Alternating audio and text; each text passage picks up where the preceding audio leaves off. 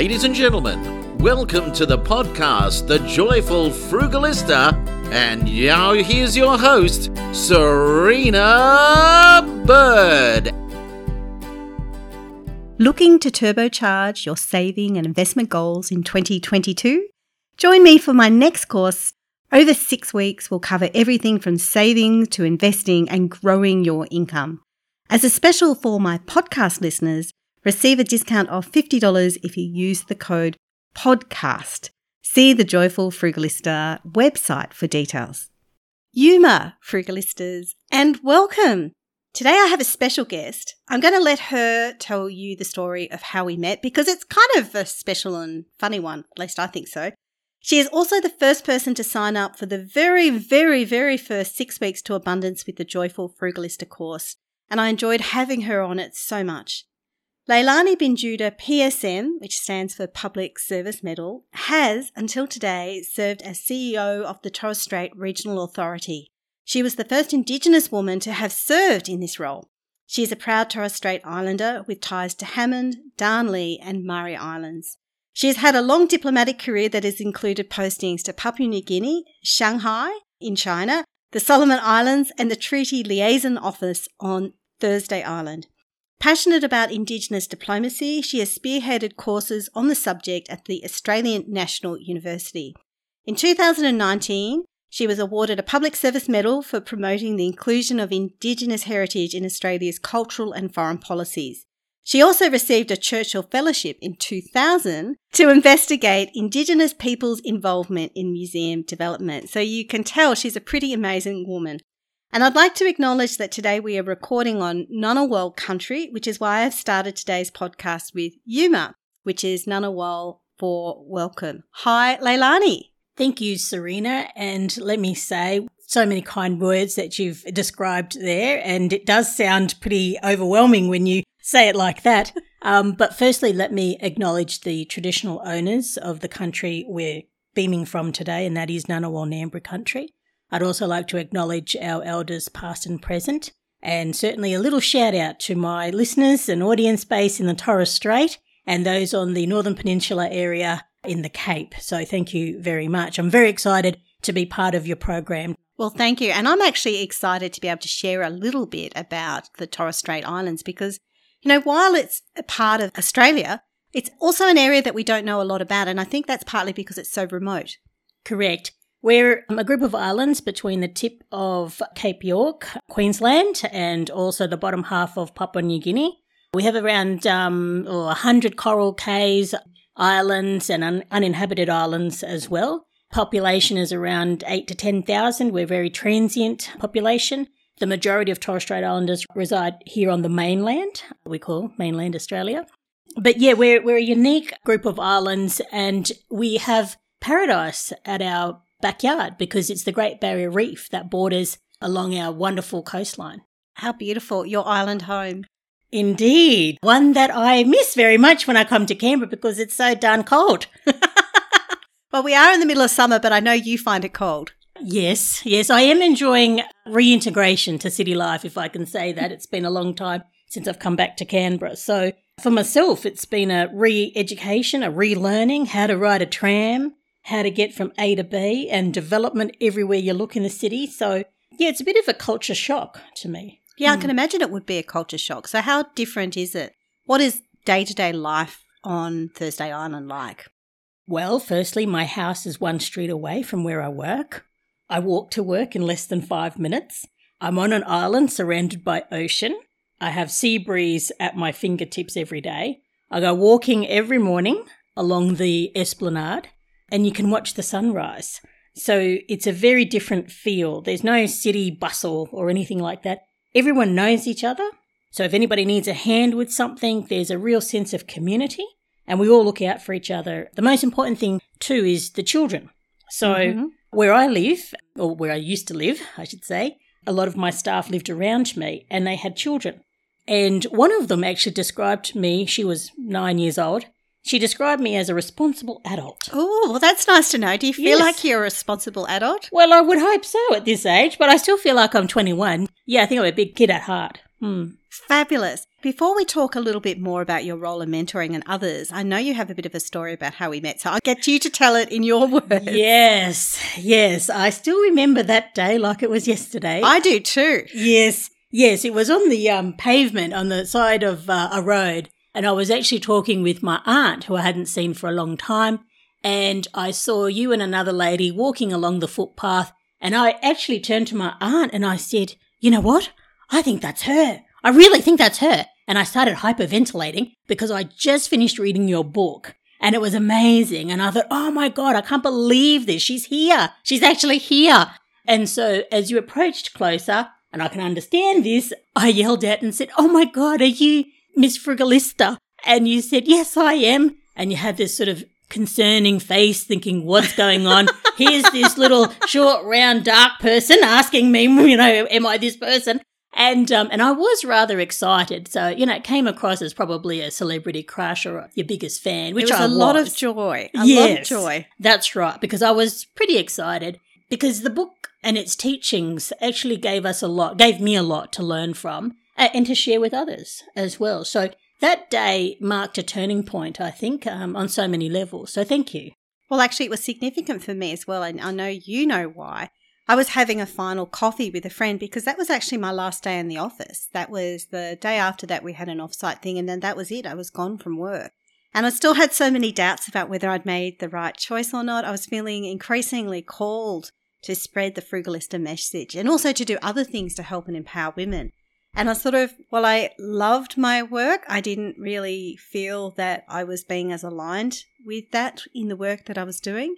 And I think meeting you was just amazing. It really validated that I was on the right track. And then the weird thing was we were actually in the same workplace. Indeed, indeed, because after our engagement, uh, once we met one another, I went back to my little office pod and I was so excited. I think I was a little bit shaky actually because I was telling everybody else, you don't know, you just don't know this, but I have just met Miss Frugalista. You don't know, you don't know. Oh my God. Because it was almost like I'd come from a very remote part of Australia and met someone who had like minded ideas of what I thought I wanted to build, which was financial independence. So I think the reality of that connection really was important. Mm. Yeah, and then the irony is probably most of your colleagues, you know, my former colleagues were like, yeah, yeah, yeah, she's been there for years. yeah, that's right. There yeah, anyway, it's just one of those things. But so mm. let's talk about financial independence then. Like what mm. is what does financial independence mean for you? It's a very important part of life and I came from a very well, one would say not wealthy background, but a very comfortable one. We had a roof over our heads and clothes and food on the table, but it was not an extravagant lifestyle by any means. And I've got two different philosophies in our family. One is very conservative, and the other is what's mine is yours, and I'll take everything kind of thing. So I kind of sat in the middle there. Being frugal for me has meant financial independence, which brings with it freedom. And freedom as a woman in this world, as well as an Indigenous woman, means choices. Yeah, it does indeed, doesn't mm. it? Yes. And we forget that. It's still so comparatively recent that women have been able to do things like own their own home, get a business loan for their business, have their own bank account. Mm-hmm. Wasn't that long ago that women couldn't do these things. Correct. Correct. So it's actually built a whole, if I can say this, an army of, of like mindeds, of other ladies from where I come from. Your book has been shared with many others. I have a number of young ladies that I mentor, particularly young single mums who wanted to get ahead in life. So it wasn't just about their financial independence, but it was a whole whole of life kind of position, which was building their skills, building their confidence and their capability to apply for jobs that would give them a promotion that would then allow them some extra dollars to get ahead and and I'm very proud to say that from that little meeting that we had a big tree has grown from that. Many trees, in wow. fact. Wow. I actually mm. had no idea, to be mm. honest. I know you said you've done mentoring with a number of women in Torres Strait Island, but I actually had no idea of any of that. So I'm actually feeling like goosebumps as well. But I really do attribute this to you and your incredible role as a leader in your community. Thank you. Yes, look, there's there's many labels that people like to put on us. But the one thing I think that's most important is the empowerment. Empowering others, whether that's through knowledge, whether that's through information, through financial independence. This all helps build capacity for our ladies and for our women and our families. Because as we know, women are the backbones of many communities around Australia. Mm. We are no different. And I think for these young ladies, they had children and they wanted to imagine a different future for their children. And I'm very happy to say that some of them have now, through your book and our discussions with mentoring, have learned those fundamentals and have now saved up deposits to buy a, either a unit or a house or something like that. That's unheard of. And when I talked with the young ladies, I said to them, I'm very proud of them because they have now worked towards breaking that cycle of poverty. Mm. And as Indigenous peoples, that's really important because no one, like, it's not a, a done thing in our cultures to talk about finances or ways in which to put a strategy together to get ahead because you're seen as more or less if you're trying to be individual and get ahead, then that's not a good thing. We're very much a community effort. However, slowly but surely, we're now learning about other mechanisms and other ways you can build on that. Doesn't mean that you have to miss out on family life or anything like that.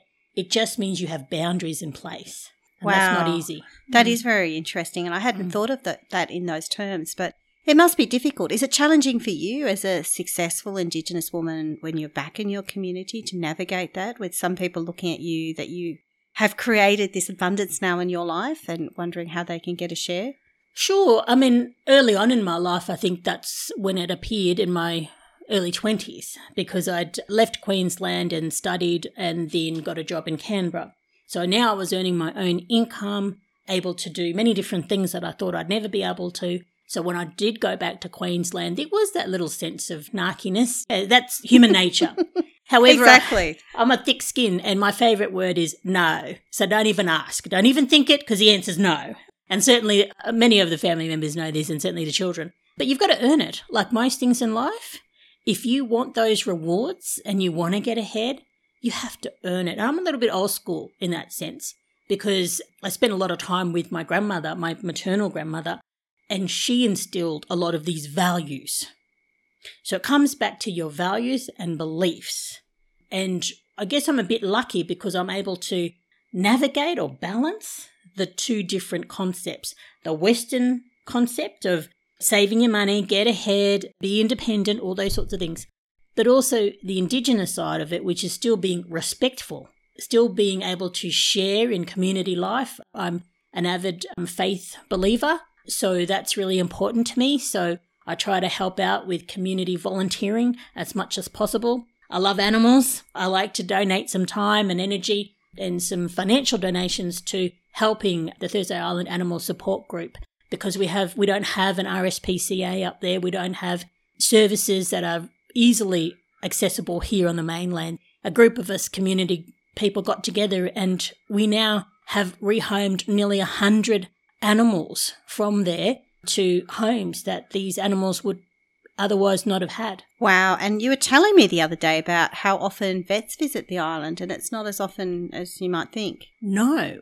And so this was something that the group got together and we raised our own funds cake bake offs, um, sausage sizzles, or egg and bacon rolls, and things like that. We would fundraise, all of us volunteers would get together because we believed in that all animals should have the right to health care. And it's not the owner's fault because owners are, are not able to access the service. So if there's a gap that we can try to help, and this is community driven, then we're going to do it. Mm. You know. Mm. And what about for people? What's the healthcare like for people? Similar to, while it has improved a little bit in terms of we now have a dialysis unit up on Thursday Island, the services are slowly improving, could be further improved. There's no doubt about that. Chronic disease is probably right up the top of the list there, and, and heart disease and kidney failure. And this is associated with diabetes, and that's related to your diet, lifestyle, exercise, access to fresh fruit and vegetables. So it still comes back to access. So yeah, while while not the best, there are areas for improvement. Mm. Mm. And your stories too of going to Cairns on business and coming back with suitcases full of food just amazed me. Yes, we have become the most strategic shoppers, I think, in this country because the majority of us will take down a suitcase, a little suitcase within a big suitcase. And then the first stop that we go to in Cairns is either Woolies or Coles. And we would stock up our fruit and veggies, meat, whatever, and then bring that back home to feed our families because it was a lot cheaper, more affordable. We do have a butcher on Thursday Island itself, and the prices are reasonable, don't get me wrong. But in terms of if you have large families, it's probably more economical. Now, not everyone gets to travel to Cairns on a regular basis. However, if you do go, if we do go, we tend to share a lot, particularly um, a group of us ladies who all stick together. So if I'm going down and they give me an order of strawberries and blueberries and what have you, then I'll stock up and vice versa. If they go down, then they'll get me sourdough bread or something like that or Greek yogurt or whatever, you know, is necessary because it is quite expensive up there. And for many people, those are things that are everyday staples. They don't consider them luxuries. Yes, and this is why when I arrived in Canberra just the other day, I spent a lot of time at Aldi just standing there looking at the wonderful and glorious aisles, thinking, oh my gosh, look at this. It was like freedom. You talk about freedom. And this is a very simple thing in life. And, and I don't take anything for granted. So I did stand there for a while. I'll admit to that because it was something I'd waited for a long time.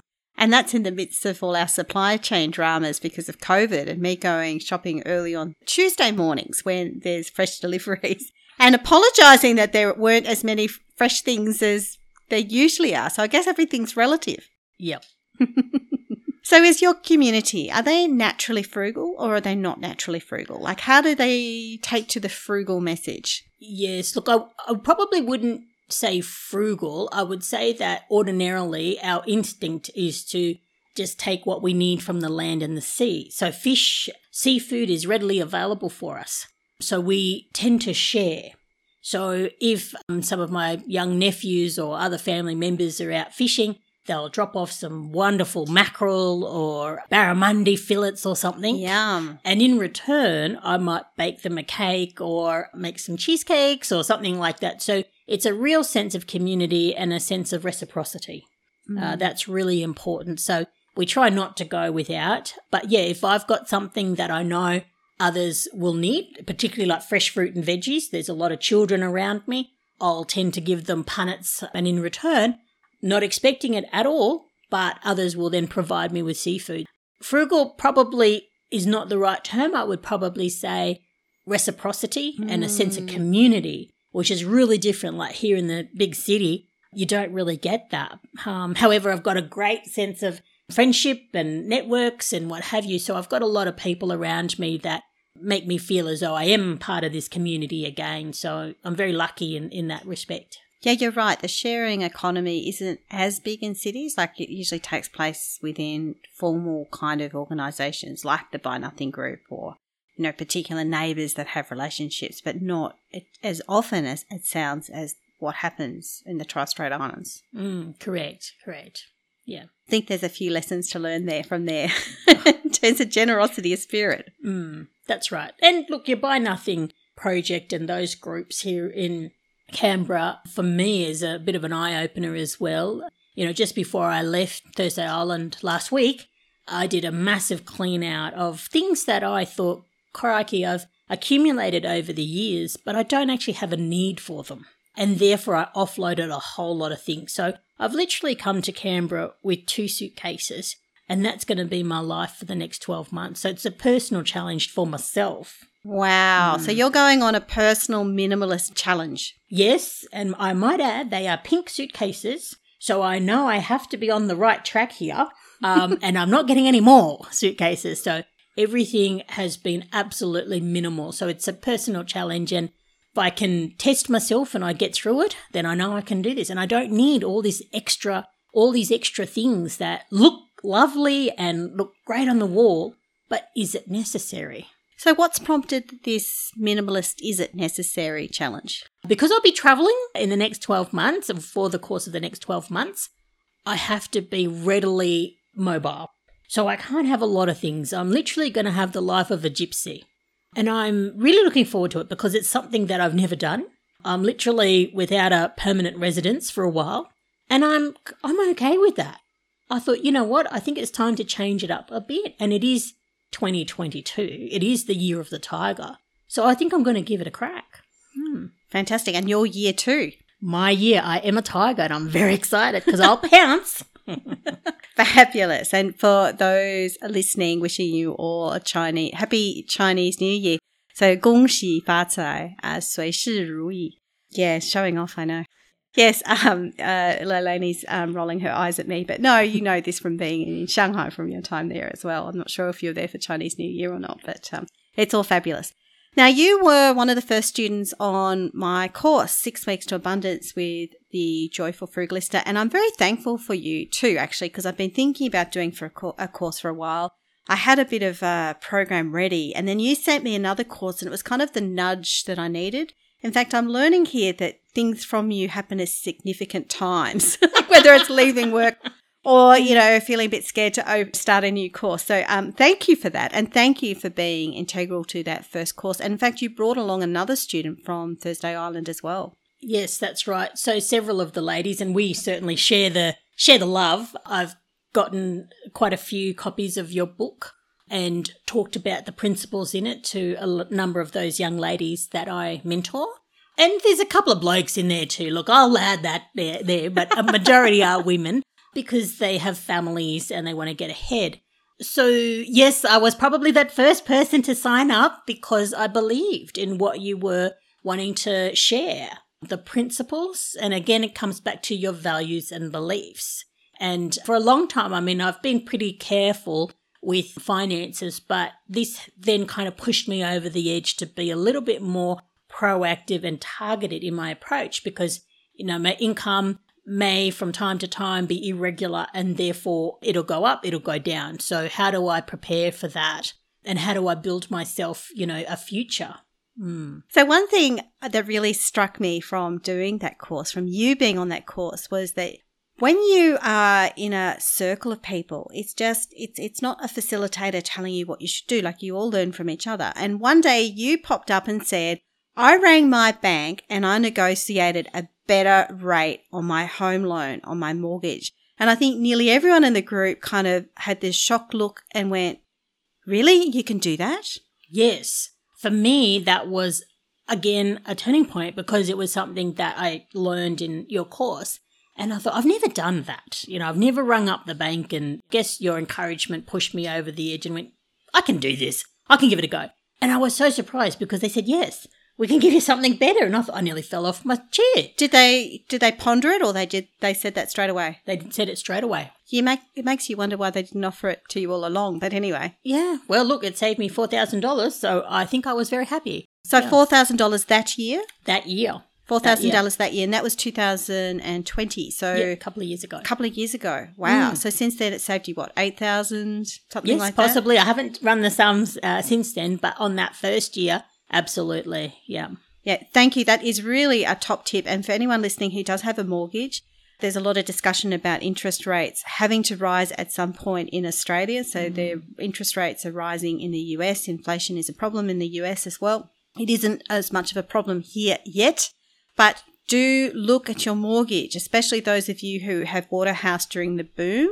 Really look at your interest rate and see whether or not it's time to fix or to ask for a better rate mm. because it's a really good time and you need to watch this carefully. That's right. And it's almost like um, a stock take on your whole finances, essentially. You've got to look at every aspect of what you spend your money on and where can some of those cutbacks be found. And that was one of those. You know, I had a brainwave after having participated in your class that night. And I thought, crikey, I think I can do something here. And why not give it a go?